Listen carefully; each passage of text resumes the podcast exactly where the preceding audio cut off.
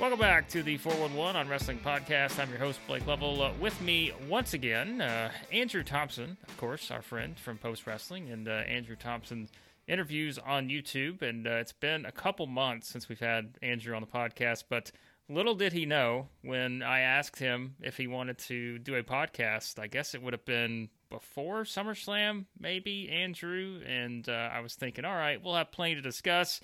Well, Little did he know that uh, we would indeed have plenty to discuss uh, coming out of SummerSlam. But uh, Andrew, as always, uh, great to have you back on. And you and I were laughing a minute ago. Uh, we've actually probably been talking for a good half hour already, but uh, we waited to hit the recorder.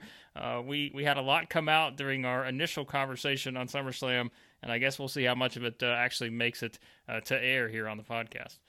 I appreciate you having me on, Blake. It's always a pleasure, as always. I enjoy these conversations with you, my good brother. So yeah, let's, let's definitely get into it. We we done had half our conversation uh, off air. we have we we have had a a very lengthy discussion uh, on a couple of topics in particular, and to be honest, uh, that's probably what we will spend a lot of time on here. Uh, we will certainly mention some of the things uh, elsewhere on the card, but uh, sometimes here on the podcast, as our, our listeners know, we will run through it uh, from start to finish, but we're kind of going to jump around a bit here because I think there are two things in particular a lot of people are talking about right now, and, and we will stick to those. Uh, I guess, Andrew, let's start with the big one. And it's hard to believe, at least in, in my opinion, um, the big one maybe is not Brock Lesnar. I think the big one may actually be uh, the other one. Now, I'm half joking. I, I realize that uh, Brock's return is a huge deal, and we will get to that in just a second. But maybe let's just let some of this um, negative energy get out of the way first, because I think it's necessary. Uh, I I said this on Twitter earlier on, and of course, I if you guys want to read it, my review for SummerSlam's up on the site, 411mania.com. And I, I said it this morning after I woke up. I was like, after sleeping on it, uh, I think that I may have overrated the show overall. And I think the reason is about every hour, I keep thinking about how much I just completely disliked what happened with Bianca Belair and Becky Lynch. And I think that is really bringing this down for me uh, as you know things progress.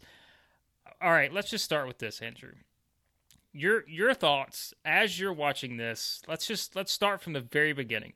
So Bianca comes out, and I will tell you immediately. I said, okay, Bianca comes out first. If you go back at every match before that, right, we know the champion comes out last. And the champion had come out last in every other scenario in the matches on SummerSlam before this one. So as soon as she comes out first, I'm thinking, all right, something is up here. And we had already known there were reports that Sasha was not, of course, she wasn't at SmackDown. Um, everyone was pretty much, I think, under the assumption going into the weekend that this match may actually be off, but they kept promoting it, kept promoting it until they actually got Bianca Belair into the ring. And then Greg Hamilton, in the most deflating announcement ever, um, hmm. no, no, nothing. Just Sasha Banks can't compete. Oh, okay, great. Um, like, I just thought the way they did that initially, I'm just thinking, wow, like you you hype this up, you're advertising it, you have it in the opening video package, you are pushing this thing, um, everything, and then it's just out of nowhere for a lot of people. Again, maybe not for us, Andrew, because we you know we certainly have to be tapped into news and all this stuff and everything. But for a lot of people, they're probably thinking, like, what the hell is this? What are you talking mm-hmm. about? She's not able, like, no, nothing, just that's it. Like, I just thought that was such a such a strange thing, just the way that they decided to announce this in the first place.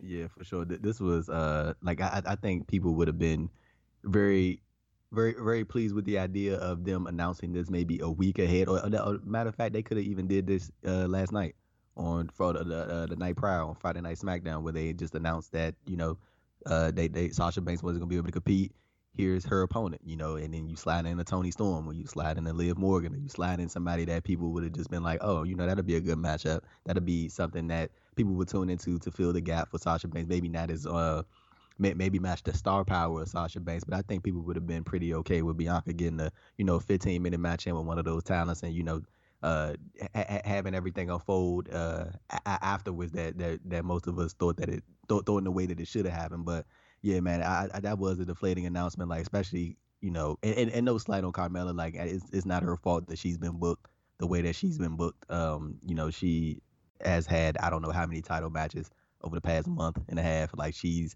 lost to Bianca Belair quite a few times. Uh, her and Zelina Vega didn't they just lose like a a, a, a back to back match to Bianca? She got wins yeah. over both of them. Um, you know, she lost at Rolling Loud. I think they had a I think they had a pay per view match. I think I'm not too sure. Uh, I can't I can't really remember, but I know she you know she got the win over.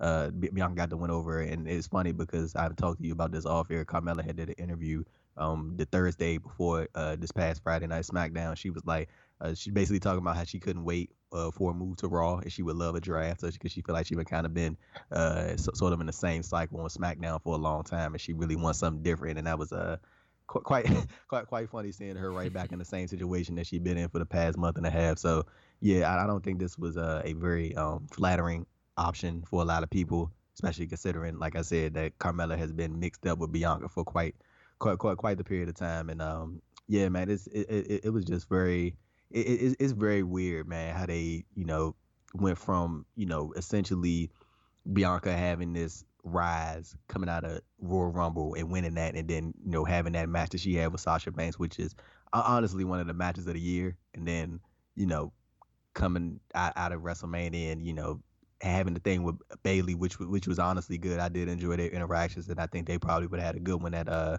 at Money in the Bank had Bayley not gotten injured and then you know now here here we are now. Uh, but but I'll I'll, I'll let you uh t- t- tell the rest of the story. well, yeah, uh, it's it's quite a story uh, for sure. It's uh, it's one that I I will say this, and this is what I said after you know after the show last night. I'm writing review and just kind of trying to compile thoughts. There is more of a story to tell here. I will say that I will try to be optimistic, and I'm I'm trying really really hard to be optimistic. But I also know that we have said that same line that I just said probably countless times over the years when it comes to WWE in strange situations like this, and I can't say they've always played out um, in in that way that we wanted to, and so it's hard to be optimistic. And as you said, we go straight from sort of that scenario of not having Sasha Banks in the match to bringing out Carmella, which I think you can just completely avoid that altogether. If you're not going to do Bianca Belair versus Carmella versus Becky Lynch, there is zero point in having Carmella come out, in my opinion. Except right, it just. I, I, I was I mean I mean to cut you up. Like some lady just came to my mind. Like you, you want to know who would have been like at least maybe like right there with um Sasha Banks as far as a replacement that people would have really really enjoyed if they would have threw in Naomi. Yeah, you could have. Yeah, you could have done that because she's someone that again you it is just so I, this is this just boggles the mind right? They had so many different options like you said. You do that someone who still has a ton of support behind her despite how they've you know booked her over the years. Um and like you and this is exactly you, you pointed out what i said you know written wise was i think this is where if you know this is the scenario again, there's no reason to bring out Carmella in this. All it does is make Carmella look like a joke. And I know there are people will make jokes about, well, they've already booked her that way. Okay, but that's that's their fault. Like that's not Carmella's fault. Um, and I, I think that this is where, look, if you just and you mentioned Toni Storm, like that's the example I used of Toni Storm, who was called up what Andrew the towards the end of July, yeah. and what has she done since then? Nothing. Like they have not found anything to do, I guess, in any sense for her. But let's say that you bring out Toni Storm here, and we're just using her as an example. All right, you bring her out beyond. It, it's not yes, like, and, and this is something else we always hear, and I, I think Bruce Prichard's actually the one that's always talked about this, uh, which is fitting here, I suppose. Is when when you know the whole card subject to change. When you have a you know if you have a replacement you want that replacement to be as big or bigger than what you had before. And let's be honest, Becky was the only option in that. If you're using that philosophy and that ideology, like that was the only option you had to support that theory was to have Becky, who was going to be, you know, again, as big, bigger than Sasha. But if you bring someone like Toni Storm out and you let her have a 10 to 15 minute match with Bianca Belair, very competitive match maybe Toni Storm, you know, couple near falls, all this other stuff. She looks good. She has an opportunity. You think she could actually find a way to defeat this dominant champion. But ultimately, she comes up short. After the match, Bianca, you know, does her celebration. Maybe they're both baby faces. You know, we get a nice little handshake, hug, whatever. Um, hey, good job. Like, we'll meet again. Great. Becky's music hits. Crowds losing their minds. All right, Becky comes out. She gets face to face with Bianca. We'll see if let's go from here. Like we know where this is headed. In that scenario, there are three parties involved. All three parties come out winners. Toni Storm, Becky Lynch, Bianca Belair. Last night at SummerSlam, I honestly believe, as of right now, all three parties, Carmella, Becky Lynch, Bianca Belair, all come out with much less momentum much less of a buzz around them, uh, a positive buzz, than they had going into it. And I think that is the biggest problem I have with this is you had a year and a half for this Becky Lynch return. You knew it was going to be one of the biggest things you've done in a long time. And this is what you decided to do with it. Um, I just I just don't I don't get it. I don't like it. Um, we will all have different opinions on this because God knows, Andrew, we've seen plenty of them over the past 12 hours. We're, we're, recording this midday on Sunday.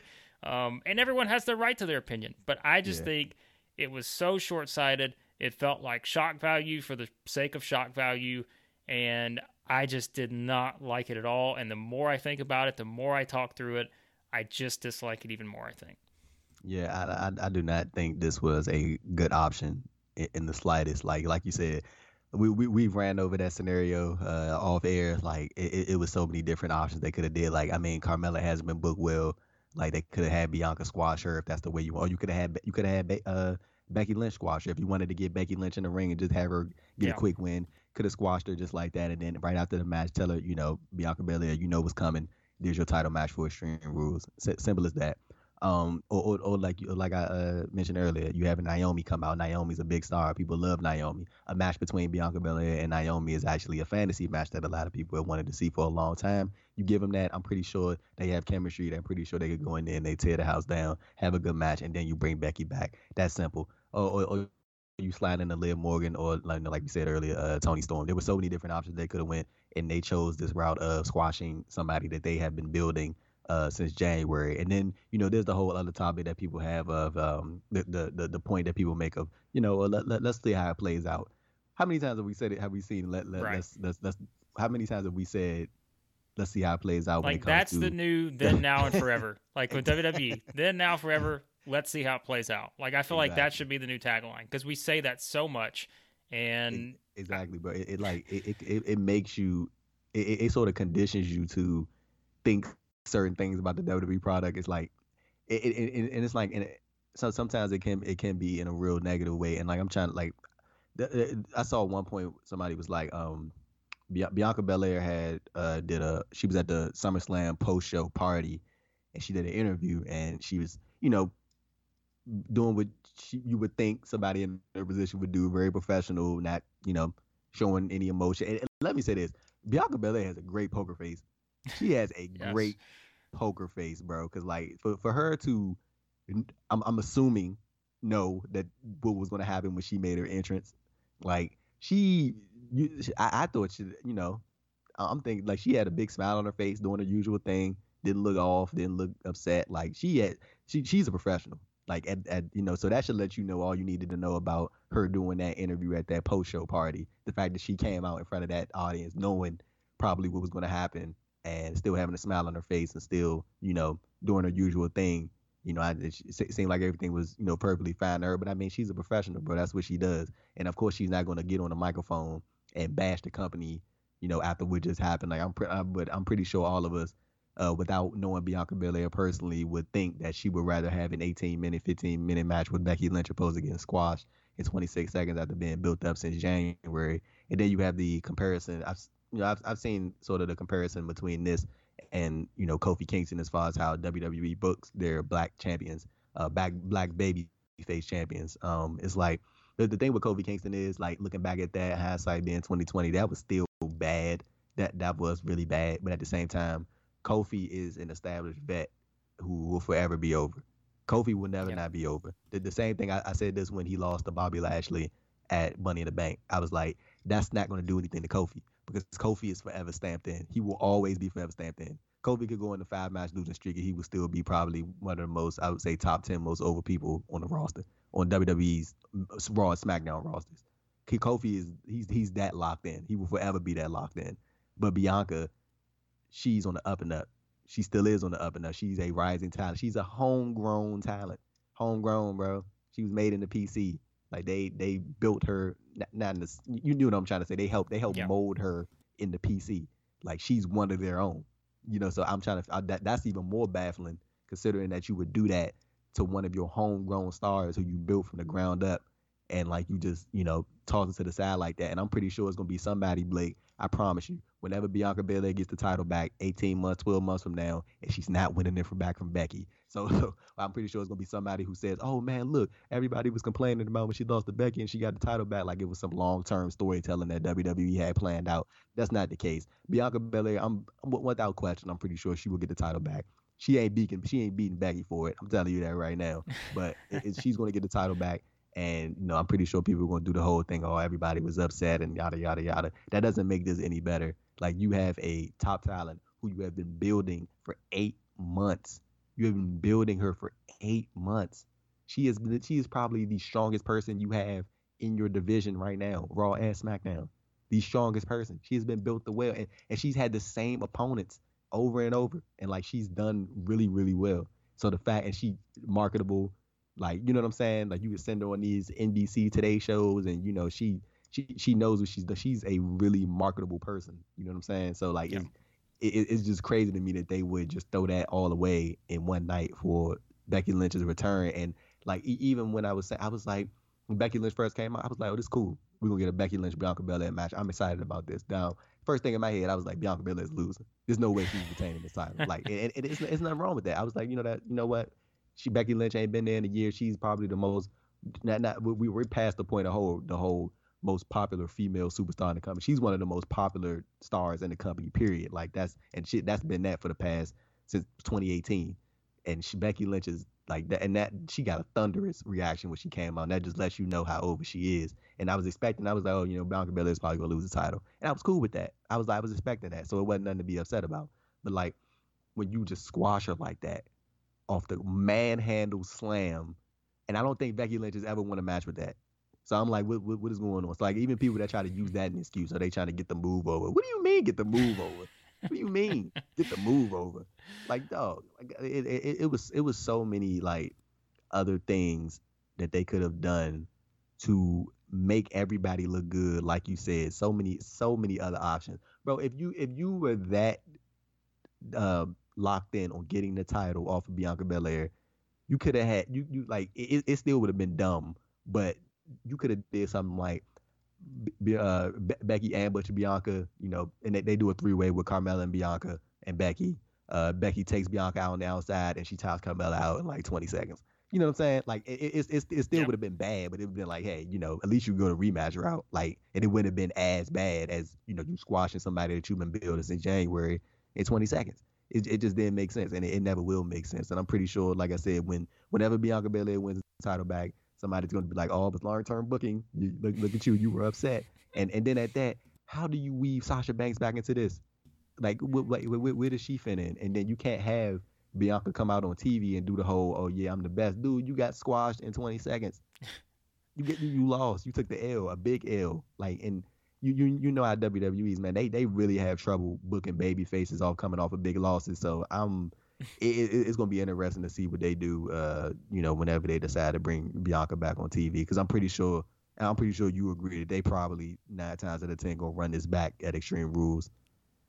I have made four different notes in the past couple minutes here, just based off of some of the things you've said, and, and it's it is incredible how many directions you can go here. But the one thing that I I just wrote down was how different, and you sort of said it how different of a conversation are we having right now?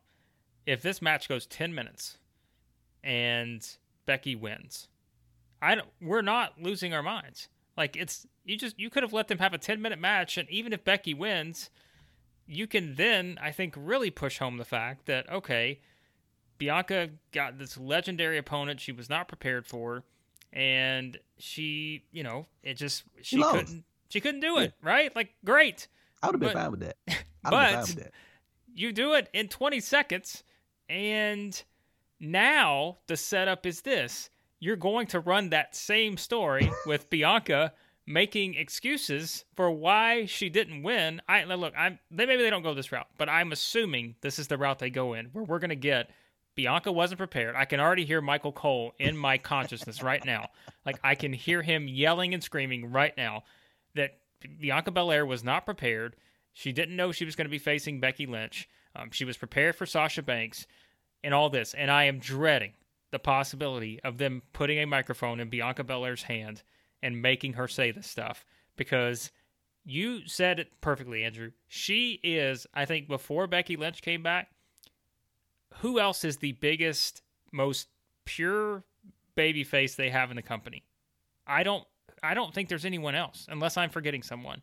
Um, I think it's now Becky Lynch and Bianca Belair, and, and hmm but like, and, and I've seen people make this. Please, please no. And and I, I I was probably wrong about this before with Bayley because I thought probably the same with Bayley. I was like, you can't turn Bayley. Like I just I didn't see it. But of course we saw the reaction to her and all this. But that's a completely different situation. I'm sorry, but you're not turning Bianca Belair. She's not turning heel here. Let's let's please not go. There's no reason. It makes no sense for the story to turn Bianca Belair. It's no. It's uh, it's nonsensical. I'm sorry. Down the road, like if this continues and maybe that frustration builds up, I understand making the case for it. But you cannot tell me that you can come out on Friday Night SmackDown in five days and all of a sudden Bianca Belair cuts this heel promo and we're supposed to believe that this was the story. I mean, it's just it's incredible. So I just here's the thing too. I'm sorry we're gonna have to talk about CM Punk here because people always think that when you bring up AEW, you bring Right. up something else that you're comparing the two. Unfortunately, in this scenario, here's the problem: is WWE has conditioned I think a lot of people, and, and we've heard this talked about a lot over the past several weeks, right? Because the laughing joke was there are people who actually thought that AEW was not going to deliver CM Punk, right, Andrew? Like everyone is saying, or not everyone, but there there is a contention of people who thought that they were not actually going to deliver Yeah. it. The It'll reason, the right, and the reason why is because we have unfortunately at times been conditioned to believe that you're going to get swerved. And I think this was it. Like this was the perfect example for me to say instead of a company giving you what you want, they give you the exact opposite. And that goodwill is just like you said, I'm sitting there before they start the match and they're like I'm like they're going to have this match. I'm excited. I'm like this is great. Okay, I Right. realize sure you could have in in the best scenario, you probably should have promoted it. That's fine. And I'll maybe, you know, you get knocked for that. But at the same time, I'm not going to complain if you give me a Becky Lynch versus Bianca Belair match. Right. And then I had to complain because you gave me a Becky Lynch versus Bianca Belair match, and it was terrible. Like it was not anything that I expected. Um, so there's just there are so many. I mean, look, we look at this. We talked about this for 25 minutes. Like this is incredible to think that in 20 a 20 second deal we have talked about for 25 minutes, but I can't believe that they did that. I just I can't, and I, I just wanna know it's gonna be I so know. funny. You wanna know it's gonna be so funny if when, when, whenever they do run this match back, and let let's say Bianca and ba- and Bianca and Becky have a good match, people just gonna say, well, why didn't you just do that at SummerSlam? right.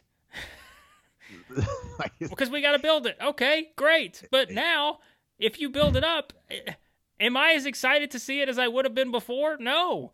Like I'm not. I'm sorry, but and, and some people may disagree with that. But I just I think you take all the momentum away with what they did, and that's I mean, like you said, I mean, Andrew, we started this conversation. I felt I felt better. Like I felt a little more even keel. I was back to sort of, hey, I'm not liking it as much, but uh, I'm I understand. Like, but now, like you know, 25 minutes in, I'm thinking this was terrible, and Right. it's just oh, it's it's frustrating. it, it is it very frustrating. It really is frustrating, bro, because it's like, when, when it, it, it, it, I, I think the reason I don't think anybody's upset at Becky Lynch per se. I think it's more so the fact that just just how strong they built up Bianca Belair just to tear her down like that, like it like to tear the, tear the character down like that. It just like it it, it really doesn't make sense at, at all. Like and and I, I don't know how people like how you even attempt to justify it. Like there's there's no way to justify it. Like you have somebody who has been the head of the women's division uh since April. And like you you you built her real well, even you know, like I said, even though she had some of the same opponents, but she she still did really really really well. Like and she has all every, everything you could ask for in a babyface champion, and like you have her come back and you know squat and like and it's the thing I don't think people's going people are gonna boo Becky for the most part, but you can't expect me to be like, oh yeah, Becky Lynch is the baby face in this way, but she like an asshole. She just came back and then just you know what I'm saying, just, just inserted herself into this whole yeah. situation and it just squashed Bianca Belair. Like I'm supposed to think Becky's the good guy in this situation. Ain't no way.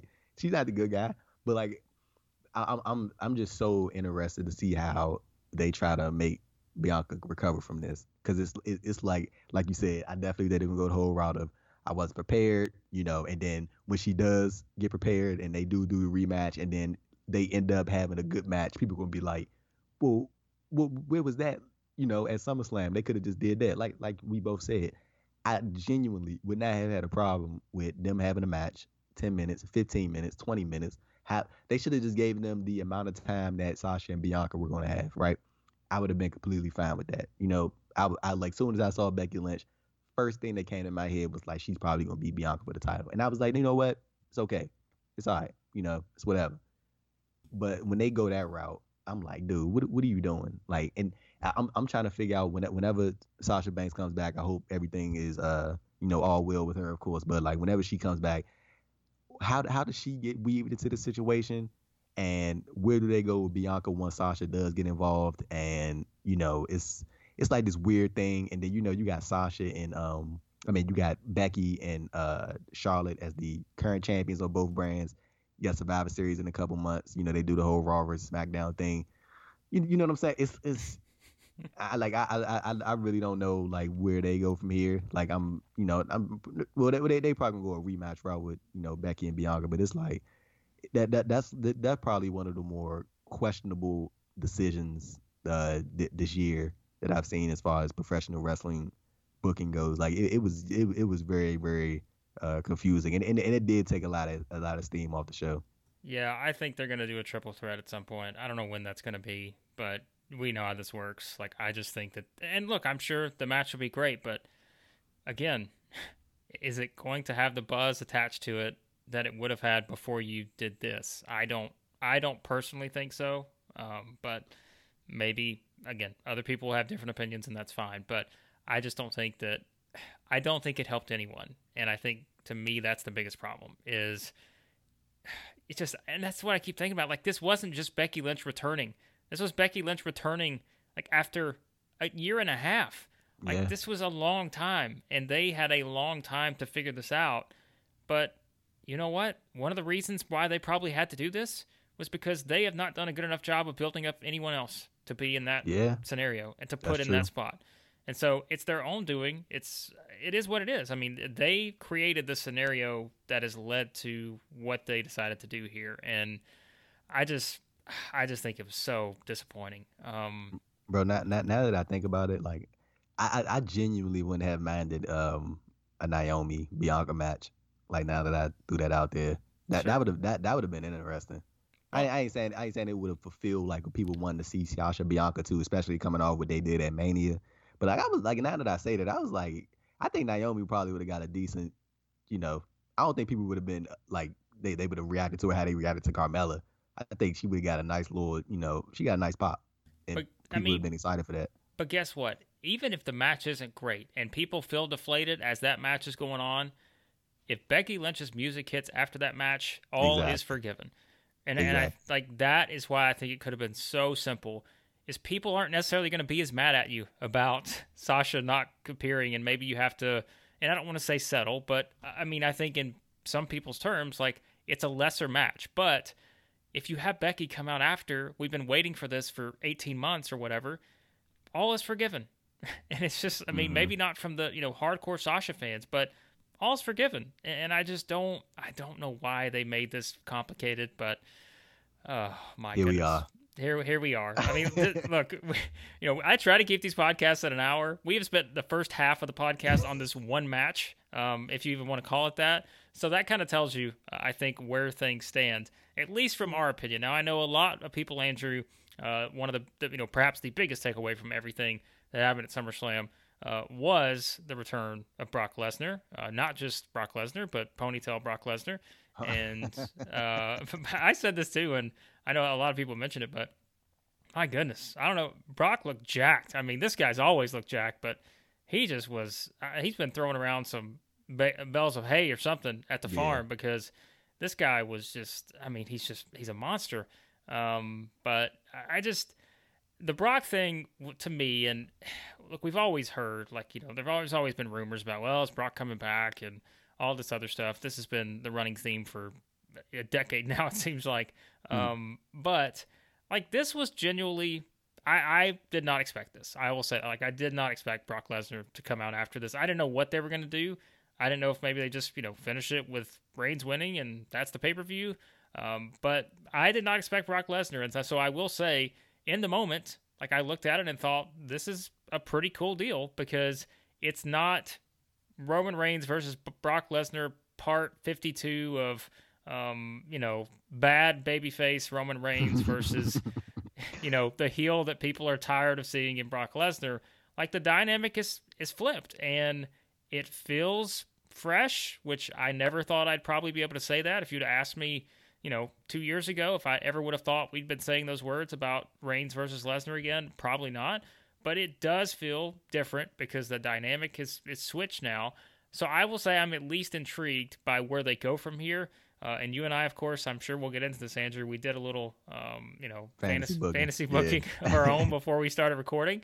Uh, but I, I look, I think it makes sense because I always thought you were gonna do this with Reigns on top because of the Heyman dynamic, because of the history, everything involved. I thought it always made sense to do this match eventually. Um, so I can't say that I blame them at all for going this route, uh, just to, to have Lesnar come back. And, and I do think it it is something that feels different, even though we've seen this match before. Yeah, I'm I'm not gonna lie. I'm I'm excited to see the dynamic between this version of Roman Reigns versus uh, Ponytail Brock, as, as we all call it, a man. So yeah, it, it's definitely gonna be a dynamic that I think a lot of people are interested in. I'm I'm very intrigued to see how I mean, well, I, I think that I think that they're getting the exact reaction that they want from Roman. I think people are gonna boo Roman, and I think they're probably gonna cheer Brock, or, or maybe some people boo Brock, and maybe some people cheer. Brock. I, I I think it's a cool dynamic that they kind of got. And they can kind of sway that, uh, how, or, position the story however they want to position it. I, am I'm, I'm more excited to see Brock cut his own promos. That that's going that's gonna be very interesting because the last time he did it, when he did the whole thing with Heyman, he was like, "Paul, say something stupid." one, one of yeah. my all-time favorite Brock Lesnar moments.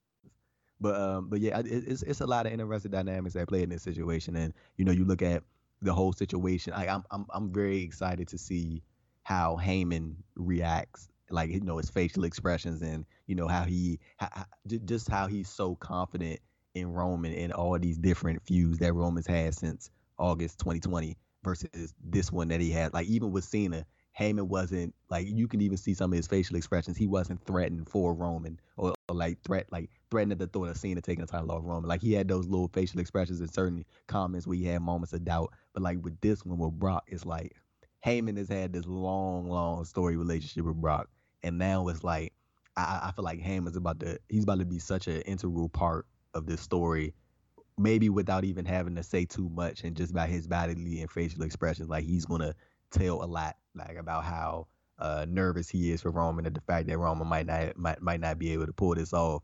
And like, but the thing is, like, I'm I, I, I feel like like the me and you we said we said we did some fantasy booking before the show. I th- I feel like this is gonna be a common theme for Roman, like him coming off a big win and then having to deal with another big challenger. And I think we all can put two and two together and guess who that next big challenger is going to be. I don't think he, I don't think he's losing to Brock.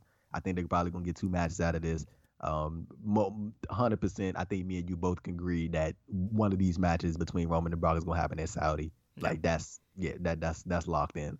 That's gonna happen. Maybe they run it back in Survivor Series, and then you know Survivor Series is in Brooklyn. Big show at the Barclays Center. you know, Dwayne, The Rock Johnson. You know, I think that's the thing everybody's thinking about, and you know, they probably build that fight for however long and just throw some people at Roman's face, you know, until you know you get around, you know, you get out of Royal Rumble or whatever. But yeah, man, the the, the Roman Brock thing, I, I am interested. It was a good surprise to see Brock back. Um, with the you know with the with the with the black white with the, I mean I said with the black I mean not the black white but the um the, the black tee tucked in his jeans tucked in the jeans. Brock has no style whatsoever. But hey, that you know what he probably don't care. Brock got banked.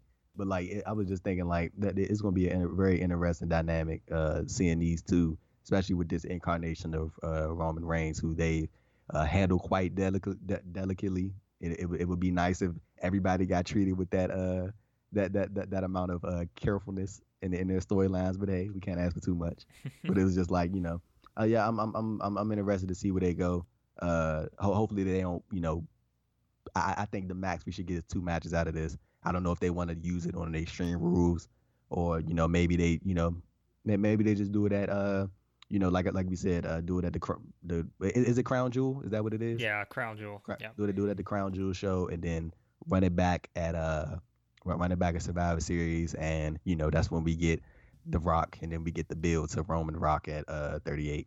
You know, sometimes we always like the rinse repeat doesn't always work, but I think in this scenario you could do that where, like you said, you, he beats Cena here, or I guess essentially you could go back to Money in the Bank where he beats Edge, Cena comes back, he beats Cena, Lesnar comes back, Mm-hmm. He beats Lesnar. Rock comes back. Rock comes back. Right. I, I, think. I mean, like that's a. If we talk about simple formulas, like that yeah. works. It works. It yeah, works, it's it's very simple, but I don't think anyone would have any problems if they do that in that exact scenario, like you said. Um, I you would have to think, in my opinion, that they're going to do this match, and maybe it's part two, right? At Survivor Series, and I think that's where I think that's where Rock comes back, and and they mm-hmm. set that up for WrestleMania.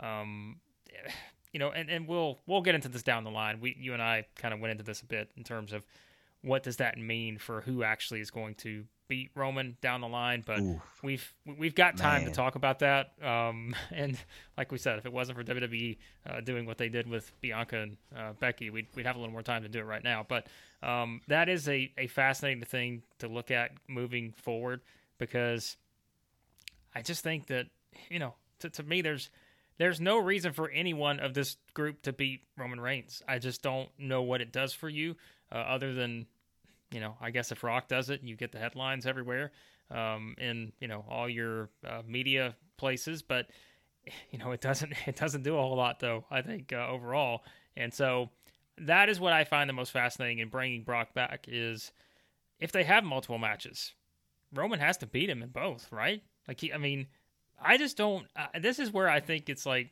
well, we're probably gonna get into it, but it's like the end game for this whole Roman thing. I am just still fascinated by, and that's why I think I'm invested in this. Um, even though it is once again, it's Vince going back to Brock, and we know that's always been um, something that's been very criticized because of how many times they go back to this. And once again, Andrew, the comparisons, the AEW, where you know you bring in CM Punk or you go these other directions, and Vince goes back to Brock, but I mean, Brock is Brock, and like it or not, like this guy is unlike a lot of other people we've ever seen in the industry, and it it does feel fresh versus the time before and the you know five times before that. So yeah. that I will give them credit for. It feels different, but I just I am so fascinated still to see what this ultimate destination is going to be in terms of Reigns and how everything goes from here. Uh, because I don't see Brock beating him. Um, and maybe I'm wrong, but I think this is another roadblock for Reigns where he gets another win. He mm-hmm. keeps building, he keeps building until eventually you've got to build someone up to feel like that they are a bigger threat to Roman Reigns than John Cena, Edge, Brock Lesnar, and The Rock, right? Yeah, like, man. And who is that going to be? I, I we, we both know. Like you and I know what we're going to say on that. It's going to be like can they build up someone like Big E to get to that level? Um, Dude, not like, if he's wrestling bum ass Baron Corbin on the kickoff show. Getting his briefcase stolen. so, yeah, it's it's gonna be something, man. Like, like we, we literally said it before we started recording. Big E is like the only option right now. Like I can't think of nobody else that's like and, and and he's not even close to being as strong as Reigns is being booked. Like yeah. Reigns is like they they are like I, I I think they are getting to a point where they are booking this man into like m- maybe not so much of a of a good spot in terms of like it's good for him, but like in terms of like presenting someone where you can genuinely believe that they might do it. Like I think Brock is probably the closest that we can get. I did, I never thought that Cena was gonna do it. I was just like Cena got too much going on outside of wrestling to just be like, hey, let me and and and, and just hearing Cena in these interviews, like he he's not gonna take the title and then like just be off some like you know, hey, I'm gonna show up every two months type that. Like I, I can't see him being okay with doing that. But like Brock is probably the guy who that, that this is why it's good for Brock to come back because it's been a minute since we've had somebody who's like, you know, we have a, a scenario for Roman where it's like, okay, he might lose. Like even at WrestleMania when they was in there with uh with Danielson and uh Edge, Bryan Dan. I, I'm I'm I'm I'm starting to like call him da- Danielson now. I know, I think, because I, I, I, I, think he's leaving, so that's why I'm like I, I don't know. I've been calling him Danielson a lot, but Bryan Daniel Bryan. But um like I'm, I'm like even when that match happened, I was like, okay, it's a chance Roman might lose. You know, he he he could he could lose this by not getting pinned or not getting submitted. And like ever since then, and, and he, he, even dated back to um, you know, uh, uh August 2020 when he won the t- when he uh when he first won the title. I would say Bryan Edge are probably the only two, and, and Kevin Owens. There, there, there was there was a point in there where I, I legitimately thought that Kevin Owens could pull it off because especially when they had the whole stipulation of like he couldn't challenge for the title again or something like that. Like I I, I thought that there was there was a chance that he that he could do it. I legitimately thought that, um, but they didn't do it. So it's been yeah Bryan Edge and, and Owens for me that I thought that could legitimately take the title off Roman. I thought there was a chance. Maybe not been a high chance, but I thought it was a chance. And Brock, for me, I think there's a higher chance of me believing that he could do that to Roman. He could end Roman's reign uh, um, that, that was tongue twister right there. Try to say that five times. Um, but yeah, like you said, I think Big E is like the the natural person that everybody's looking at, and like they're building up Roman so well to a point of it's like anybody that we throw in front of him, it's like ah, you know, it'll be good, but you know, I don't really think like it, like especially like I, I don't know if that's for everybody, but for me, I like to have that sort of believability factor when I'm watching shows. Like as far as like I I genuinely think that there's a chance that somebody could lose the title to X to this person to X, Y, or Z. Like I, I like that feeling of not truly knowing what's going to happen. And like even when Roman had the thing with Cesaro, I was like, Cesaro is not beating Roman Reigns, bro. Like it's it's yeah. no way. It's like it's legitimately no way that's happening. You know what I'm saying? And um, like even like if if things do play out how we fantasy booked it with uh with Rock coming back to Survivor Series, you, you still got to throw somebody at Roman for TLC.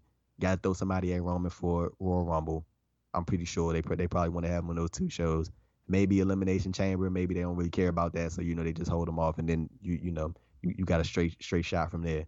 But um, you know it's it, it, it's it's one of those things where I think Biggie is the guy. I think a lot of people want Biggie to be the guy, but you can't have Biggie like messing around, you know, getting his briefcase jacked by Baron Corbin. You know what I'm saying? Like it's like I, I understand you got to have some some filler stuff. Like everything ain't gonna be as far as WWE goes. Everything ain't gonna be pitch perfect. But at the same time, man, like, dude, it's so many other things that you can do. Like if if, if you if you can't if you can't figure out a good storyline, a good invested storyline for people to get uh, into as far as Big E goes, just put him on TV every week and have him win a match have him win a match. Just yep. just have him going like a win streak. Have him pick up like seven, eight wins in a row. That way, like at least you know he he may not be in nothing that people are super invested in, but it's like, hey, Big E's on the win streak. You know what I'm saying? And it's like he's coming. So I like it, it's like little stuff like that, bro, that they can do to get people invested. But I like right now, dude, like if they don't get Daniel Bryan back, which I, I at this point I, I, I think it's a sure enough thing that he's probably going yeah, elsewhere. Yeah, yeah, I, I yeah, because because I don't know if you if you um if you peeped it, but on the pre-show when they were talking about the Mania match, they didn't say his name at all. Not a single mention. They they would they would they just said he stacked Edge. That's all they said. They didn't mention him. They didn't say his name. So that just makes me think either they're not talking, or they're not confident in their talks, or Bryan is just he's hundred percent going to AEW, or he's hundred percent going whatever. Most likely, it's probably gonna be a. Oh, he might pop up in New Japan. You never know. You never know. But I, I, I, either way, I think is probably like 95% that Bryan's going elsewhere. So if they don't get him back, then man, I'm I'm looking at that roster and I'm like B- Big that's that's that's that's your only option, bro. That's your only and that's a good option. But like they have you have to build Big E. You can't like just have him sit in the wings with the briefcase. Even though I'm pretty sure people would now I wouldn't mind it if he just popped up randomly and you know cashed in. Honestly, I thought that he was gonna cash in on Bobby Lashley. That's what I thought was going. I thought Bobby Lashley when, when Bobby Lashley got the win, I was like, oh, Big E's about to cash in and he's gonna win the title. Yeah. Reunite with New Day on Raw. New Day gets the tag titles back.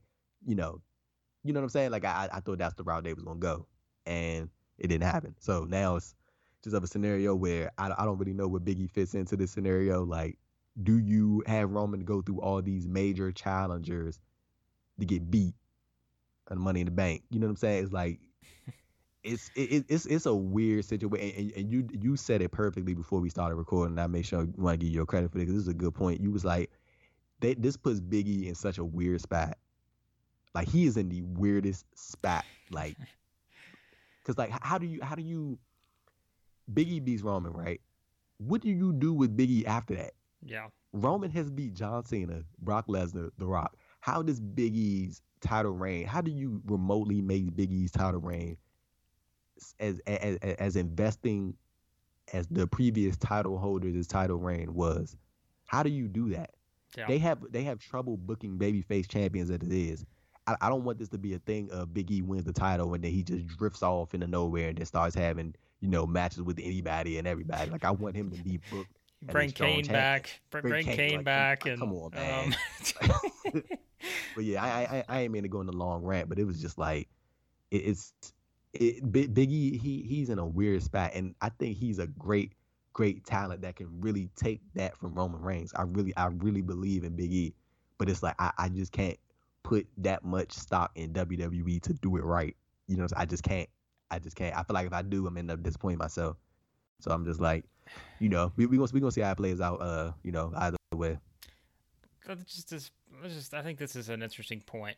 On this show, there were what? If you count the pre-show, there were eleven matches. I think is that right?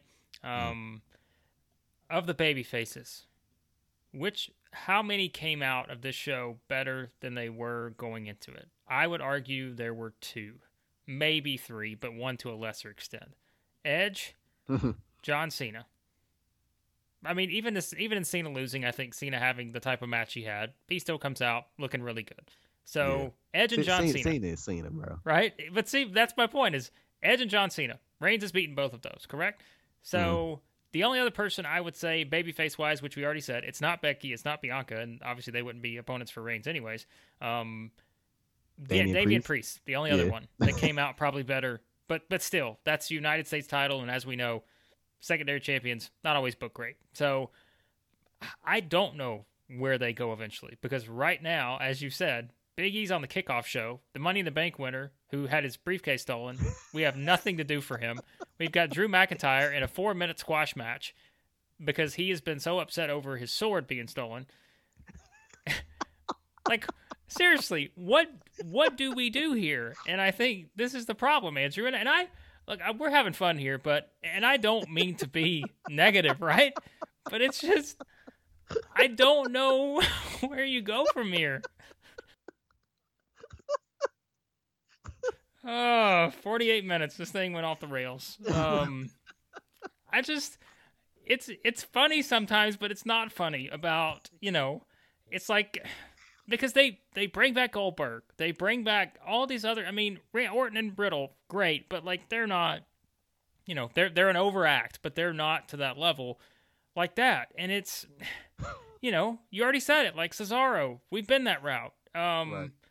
There are so many other people and i just i don't know. I think a lot of things are just so so yet to be determined on this because it's just they are in a state right now where i it is such a weird i think weird's the best word. Like they are in such a weird state right now because oh by the way andrew what are they going to do? They're going to bring up someone from nxt who you know we've already proven that we have no clue what to do in that scenario at times um, Yeah, I, I was about to say. I, I was thinking, um, maybe they go Seth Rollins at some point. That's true. That lost. is a good point. That's they can do that. And here's yeah. here's what would be my suggestion quickly on this, Andrew. I think if you want to have the biggest angle you could have. Oh, they, oh, oh, they got Balor too. I forgot all about him. Yeah, well, isn't that the point though? Like, you forgot. You forgot. Like, I it's just. All, no, I, I, genuinely forgot all about Finn. Well, I forgot all about him. I think that says a lot because he had his contract stolen away. Um, his opportunity got stolen from Cena. So it's just like, I just, man, I am just like I don't know. Like, and I don't even know what I was just about to say because I'm just thinking, like, I don't even know what the scenario is ultimately they go to with some of this. Um, it's it is it is fascinating, but at the same time, I think it is continuing to be a little worrying that they just have not on the babyface side. It has been an absolute struggle, and then on this one show, I think that, like we said, you get Edge coming out looking great. Damian Priest better probably than he was when he went in. Still ways to go there. Um, Cena, Cena, but with what you did with Becky and Bianca, they're they're still going to be over. Like Becky's going to be over. That's fine. But like this whole Reigns thing is what we're focused in on, and yeah, I just I don't see anyone in the next three to six months, other than Brock, I guess, like mm. being the only one that you could feasibly, I think, make the argument for, unless there threat. is just mm. a mm-hmm. build up job of epic proportions. That's the scenario they're in right now. Like may, maybe, like I, I was thinking, I, I'm, I'm looking at the, uh, like it, it, it's, it's crazy that I, I had just had to um look up the SmackDown roster right now just to see a look at it. That's how I uh, came up with Balor's name. Like, dude, like it, it's cra- I completely forgot about Balor being like in the mix. Like he was in the mix. Yeah. Like I'm, I was like, like when, when I saw his, uh, his profile picture on the on the on the roster page, I was like, damn, Finn Balor, he was just in like the Universal title thing like three weeks ago. So like it was um very interesting to see how like quickly he's been like to the sidelines uh already. But man, may, maybe that's the route they go for Extreme Rules, and maybe they don't have to do Brock. Uh, that's uh, probably uh, my Brock. Yeah, yeah. I think they maybe do that. To, yeah, maybe they go. You know, get give Balor his title shot. Balor loses, of course. Uh, Brock goes on to Saudi, and just, Balor, Balor, he loses, of course. Of course he does. oh my god! You know he ain't winning. Come on now, but uh, but but uh, yeah, he, he faces Brock at the Crown Jewel show, and maybe oh, oh oh maybe maybe maybe they do this. Maybe they do this. How about this? Uh, to to save. Well, I, I see. Look, this is the thing. I don't know especially because they brought Brock back now. This is the thing. Like, I don't know if they would want to wait this long to bring to like to bring him back again, or maybe they just keep him in the mix on the show, but don't do a title match. I, I don't know however they go about it. But uh, yeah, like Rey's always reliable. You can go you can go that route for an opponent. You still got Balor waiting in the wings. I'm very curious to see how they build. If they choose to build Balor up, and then maybe you can uh Balor reigns at Saudi, Brock comes back and attacks Reigns at the Saudi show, and then they do that at Survivor Series, and then Brock comes back, and then you just move on. And like I, I mean, they, they there's some people to throw at Reigns, but it's just like. But we've seen some of them before, right? and it's just seen, like, seen, like, and I'm pretty sure yeah. you don't want to run Kevin Owens again. Yeah. Like, you know, it's. I don't know. I mean, they, I guess that Extreme Rules where he could lose his eye, his other eyeball. Like he could yeah. for a second straight year, he just you lost one last year, lose the other one, and um, do, do, you think Rollins is taking time off, or do you think he's staying? Oh, that's what I was going to get to with Rollins a second ago. I completely just lost oh, my you, train of thought. That's what I was about to say. so here's what I was thinking on this, and I don't know if eventually like they're going to go this route, but I think if you go to Roman and Rollins, which they're going to have to do at some point, like, yeah. and maybe that's the ultimate goal, right? Um, mm-hmm. maybe it's Rollins. I don't know. I think that's we talk about that's going to take some major rehabbing too. I think from a character standpoint.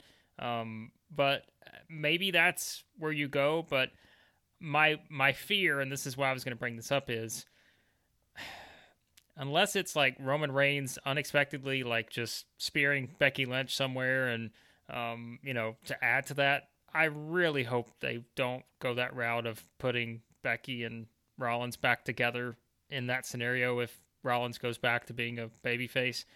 I I fear that they will at some point uh, because we saw what happened the last time around, um, and that's my only hesitation with that. Is I hope they they leave that be and don't decide to shoehorn both in together uh, with that. But I guess you know maybe there's some interest if you tie in a you know something with Reigns and Becky, and even if you don't directly put Seth and Becky together on screen, you know there is an obvious understanding there of the relationship right. involved. Um, I, I assume you could do that, or I also assume maybe you can just play off the old Shield stuff. But I feel like at this point, like the Shield thing just feels like forever ago.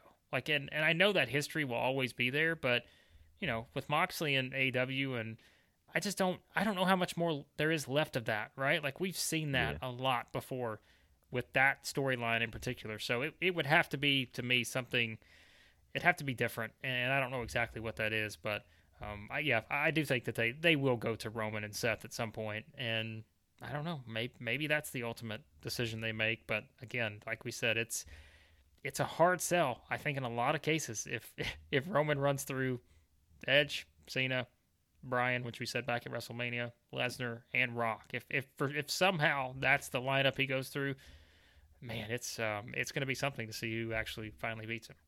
What, what, what, do you see was next for Edge?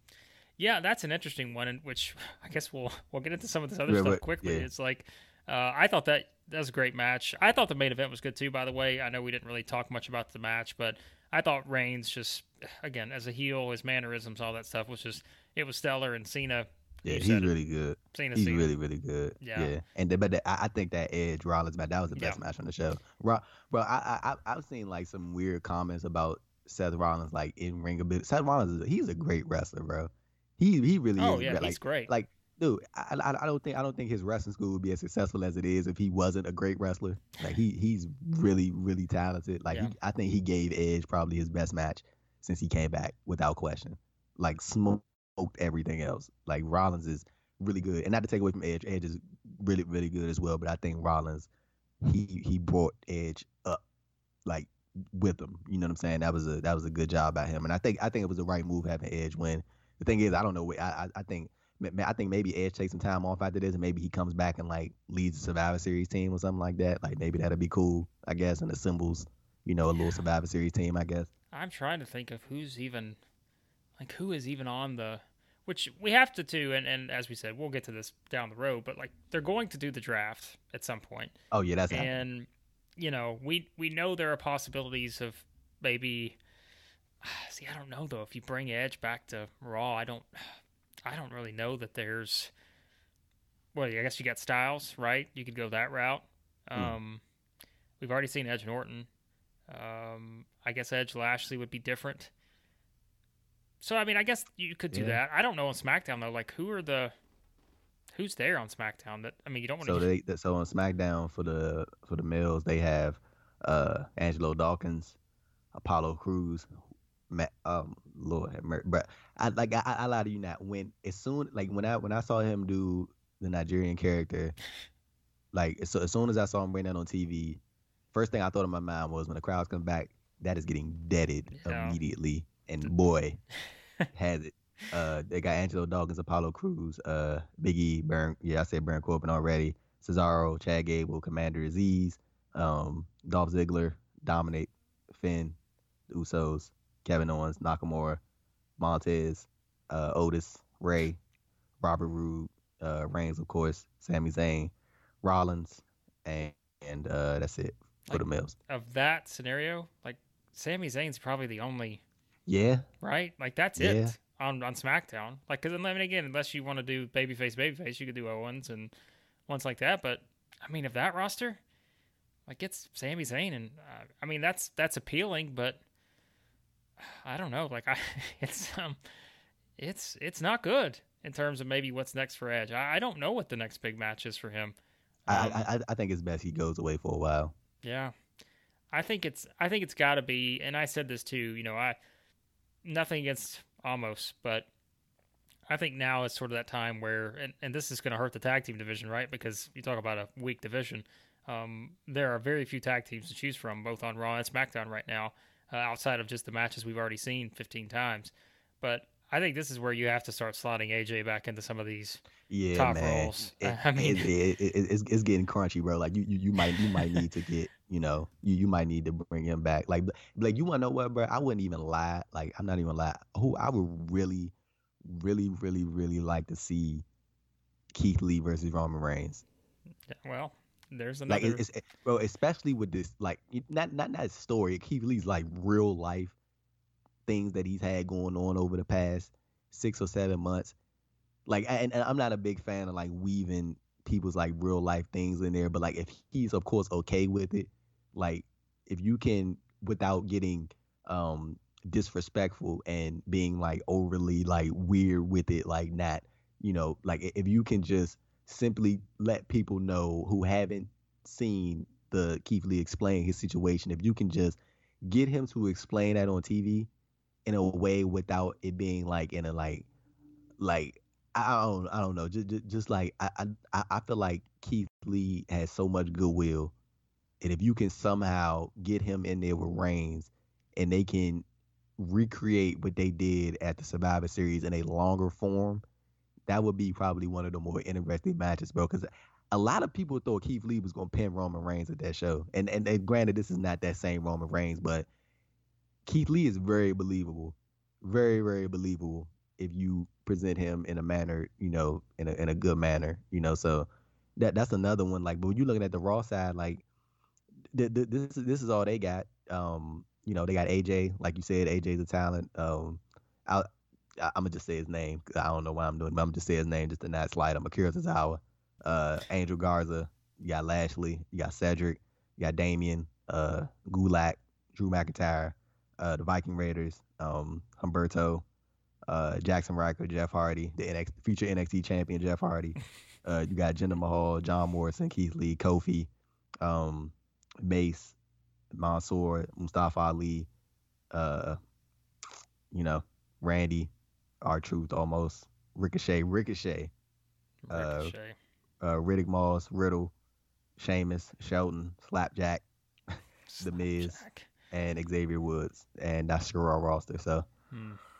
Well, man, it's yeah, it, it, it's it's slim pickings, bro.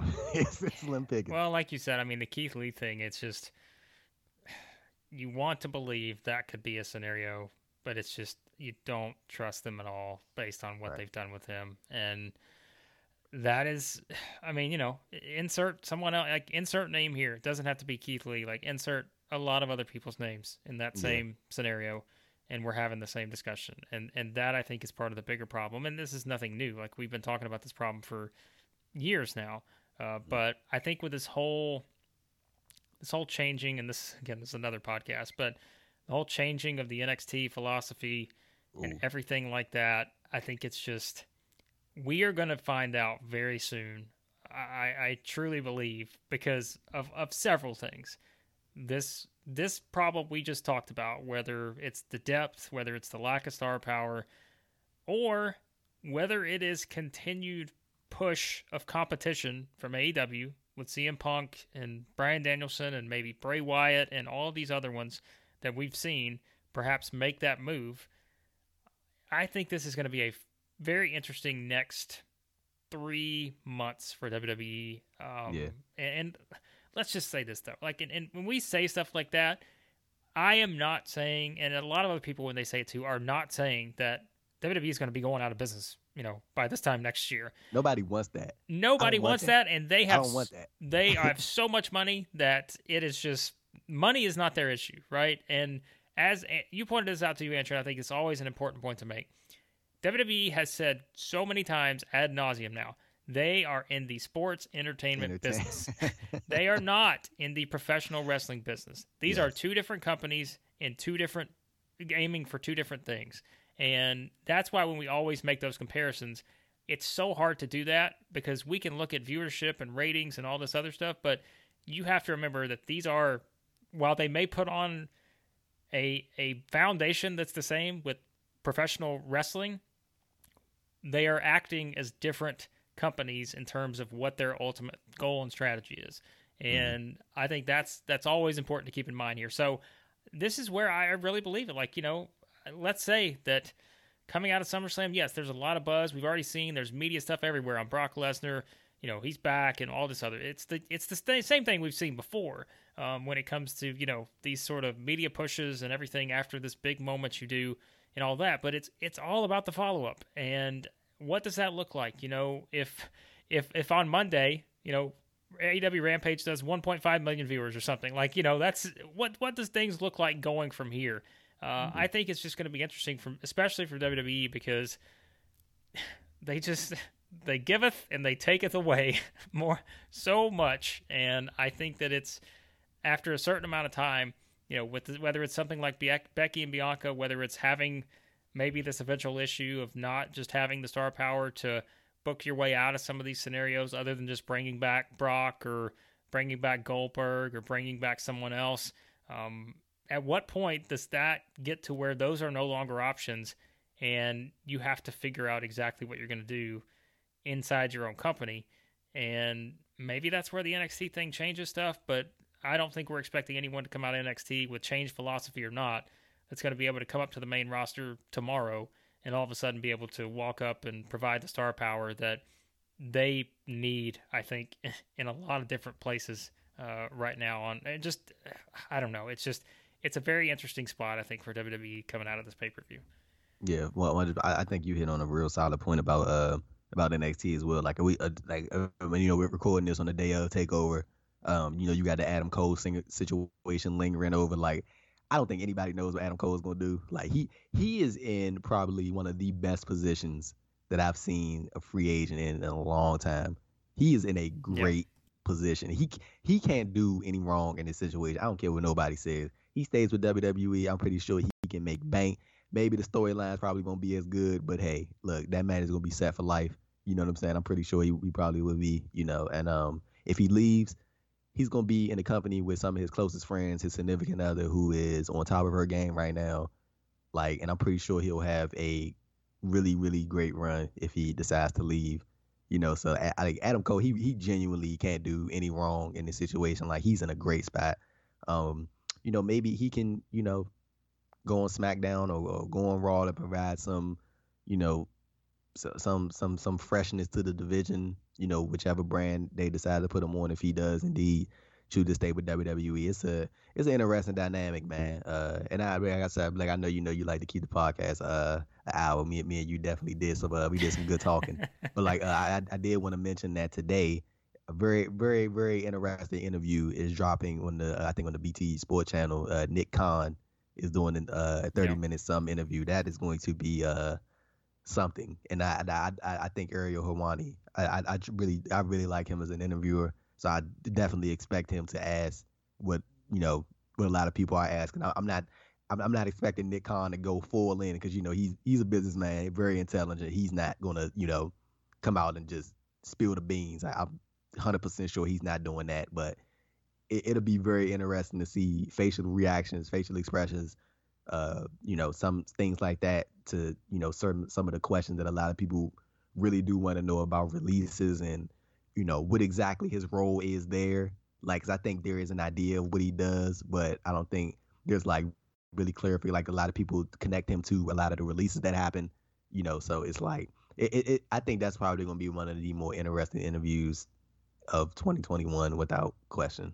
I think so because yeah, it's it's just a it's a fascinating time I think for WWE and like we said, it's it's bigger than just this pay per view. Which there's, as we talked about, there's a lot coming out of it in terms of um, directions they could go and all this. But from a business standpoint, which Eric Bischoff, I know, has said this recently. You know, he talks about it's even more interesting, I think, from the business aspect right now. You know, it's great to, you know, the wrestling's great and, and there's a lot of things you can find, a lot of positives, even though, you know, we, we, we kind of railed on some of the things, which still, there are a lot of positives you can find um, in a lot of different companies right now. But from the business side of things, it is as interesting as it's been in a long, long time.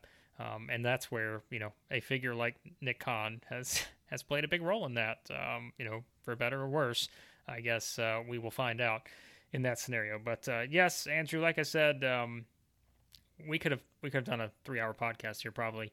Um, there was just so much we could have gotten into, and I'm sure there are things at SummerSlam where we didn't even hit on. But I think we got uh, the biggest points and uh, uh, defined ultimately by our um, you know amazing half hour on uh, Becky Lynch and Bianca Belair, uh, which I'm going to go ahead and just put out. I'm going to use that as the the teaser, Andrew. It's going to be an all timer, our, our first uh, half of the the podcast. But uh, of course, you have a lot going on, as uh, as we all know, uh, over at Post Wrestling and on your YouTube channel. Uh, you got a great shout out here recently from the one and only uh, Chris yeah, Hero, man. and I know that was that was pretty awesome for you. So, anything you got coming up, anything you got in the works, plug it as always, my friend.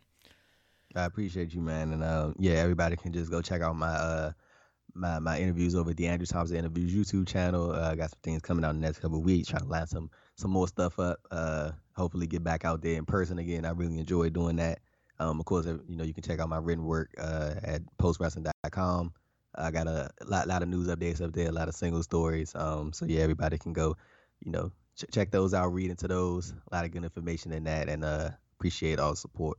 Yep, you got it as always, and uh, yeah, be sure to check everything out as usual. We'll have the links to all of Andrew's stuff uh, in the show notes as we do uh, every time he joins us here on the podcast. So you can check everything out on that. Uh, we'll also uh, have, I'll put my link for the uh, SummerSlam review uh, over on the side of 411 Mania in the show notes as well. So you can read that and use that as a nice little companion to this discussion. And as usual, also, I'll have the link to the GoFundMe uh, for Larry Csonka's family in the show notes. So be sure to continue to share and contribute that if you can. Uh, and as always, subscribe to the podcast, any podcast app you use. Search for 411 on wrestling and uh, leave us a nice five star rating review. That just helps the show reach more people and uh, everything else. 411mania.com. Uh, but uh, thanks for listening to this episode of the podcast, and we'll talk to you next time here on the 411 on Wrestling Podcast.